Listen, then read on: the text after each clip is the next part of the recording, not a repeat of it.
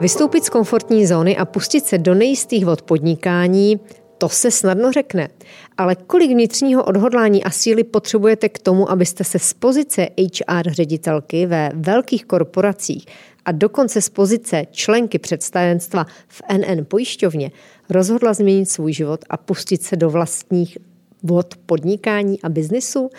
Mým dnešním hostem je Andrea Podstrelencová, spoluzakladatelka cyklistického e-shopu Holokolo. Andreo, krásný den a moc ti děkuji, že jsi přijela pozvání natočit tento podcast. Rovnako aj tebe, Katka, a krásné počúvanie našim posluchačům. A krásný den všem od mikrofonu přeje Kateřina Haring. Eh, řekni mi prosím, co tě nebo kdo tě inspiruje? Kdo mňa inšpiruje? No, poviem ti, že v minulosti ma inšpirovala moja babička, ktorá bola veľmi pre mňa takým príkladom a veľa ma naučila. Možno aj v rámci kariéry, keď sa budeme rozprávať, tak uvidíš, že kde to všade, to, čo ma naučila, prelína so mhm. súčasnosťou. Mm-hmm. Už, se, už na to teším. Co tě nabíjí? Čo ma nabíja? Rána prechádzka vo Vinohrade, keď idem sama, bez muža, bez detí a prechádzam sa len so svojimi myšlienkami. Určite rodina a inšpiratívne príbehy žien, ktoré niečo v súčasnosti dosiahli a v spoločnosti sa presadili. No a co tě vyšťahuje? Co ti ty síly bere? monotónnosť. Monotónnosť vo všetkých smeroch. Monotónnosť práci, monotónnosť hmm. v súkromí. Mám rada dynamiku, pestrosť. Hmm. Pestrosť v živote, v obliekaní, v tom, čo robím. Jedna rada do podnikání, jaká by to byla? Vyskúšať. Lebo keď to nikdy nevyskúšate, budete banovať. Aj keď sa možno popalíte veľakrát, ale ten pocit, že ste niečo nové vyskúšali a niečo ste v tom dosiahli, je veľmi oslobodzujúca. Čiže každému, kto teraz tak váha a počúva nás, rádim vyskúšajte to. Nie je to ľahké, ale splníte si svoje sny. Žijeme v nějakých předsudcích vůči ženám podnikatelkám? Je něco, co bys třeba na tomhle přístupu chtěla změnit? No stále, keď si pozriem len v mojej oblasti e-commerce, e-commerce vlastní, alebo e-shop vlastní každá šiesta žena. V Čechách napríklad na Slovensku, čiže je to len nejaký 25% žien a majiteľmi sú muži. A to je, to je smutné. Stále, menej, stále málo a málo žien sa, sa presadzuje v tejto oblasti a práve preto som napríklad už posledné dva roky sa venujem mentoringu. Práve mentoringu žien, ktoré odchádzajú napríklad z korporácií a chcú si založiť vlastné podnikanie, tak sa snažím im podávať pomocnú ruku a veľmi ma teší, keď vidím nové shopy a nové pekné príbehy, ktoré sa rozbehnú a sú aj zárobkové a tie ženy ostávajú nezávislé.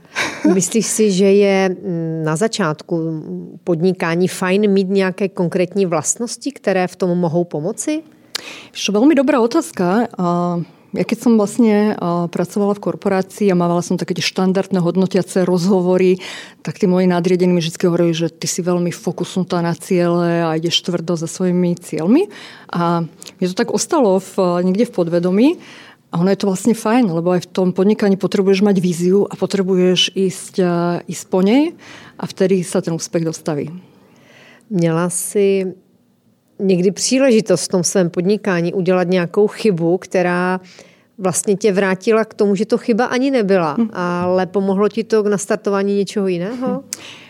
Katka, každý boží deň robím veľa chýb. Sú to malé chyby, sú to veľké chyby v tom podnikaní, niektoré ma stoja veľa peňazí. V minulosti, keď som urobila chybu, tak veľakrát som mi práve v to, možno v tých veľkých firmách na ne poukázali a som sa za ne možno hambila, alebo ich bolo ľúto a som sa ich vyhýbala. Teraz sa chýbam teším. Lebo v podnikaní, keď urobíš chybu a poučíš sa s nej, tak ťa vie veľmi, veľmi rýchlo posunúť ďalej.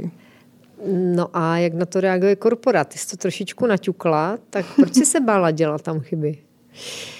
V korporácii si není nie si majiteľ tej firmy, čiže musíš vlastne sa vždy prispôsobovať nejakým mantinelom, nejakým, nejakým pravidlám.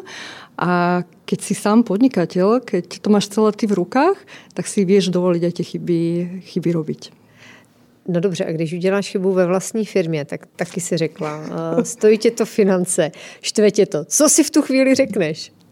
V tej chvíli, čo si řeknu, ako som to mohla urobiť inak a ako to môžem pretaviť do budúcna do úspechu. A hneď idem potom a snažím sa to napraviť. Si na sebe naštvaná?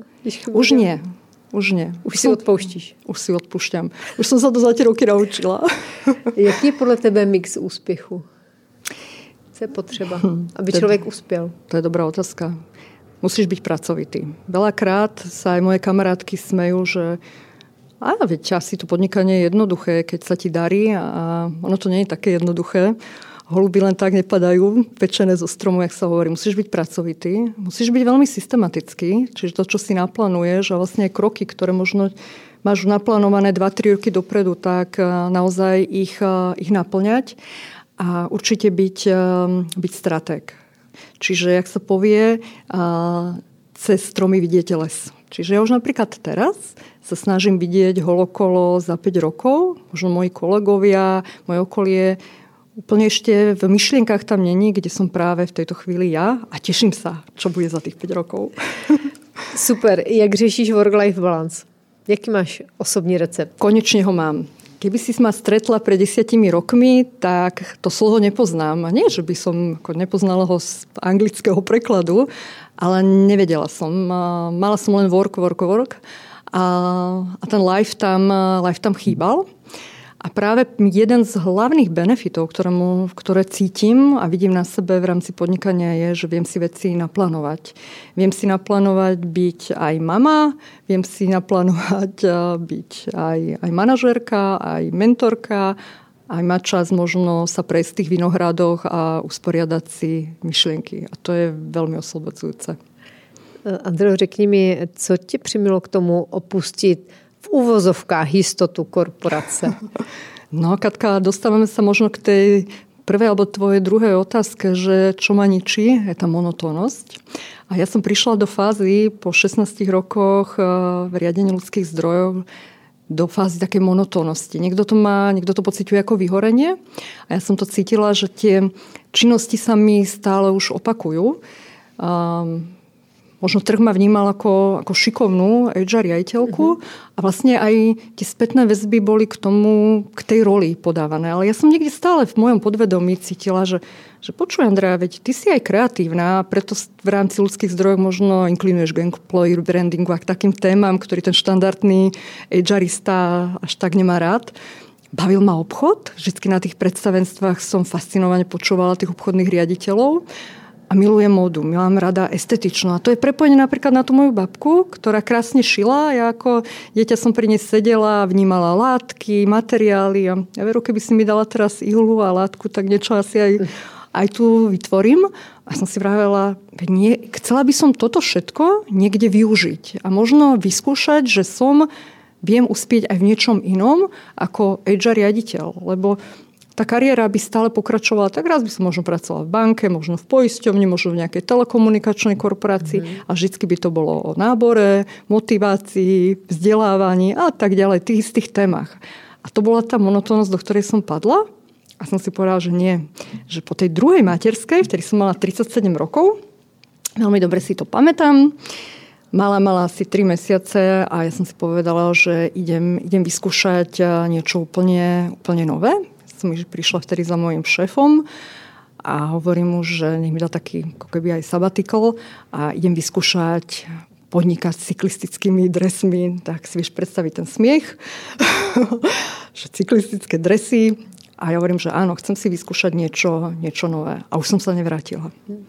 Co tví bývalí kolegové? Ty si opravdu působila na velmi vysokých pozicích. Potkáváš se s nimi? Co třeba říkají na ten tvůj nový biznis? Korporácie mi priniesli naozaj aj úprimné priateľstva. Veľa kolegov mám práve tu v Prahe, s ktorými som vlastne pracovala. Mám veľmi dobré, mám vzťahy aj s mojimi bývalými, bývalými šéfmi.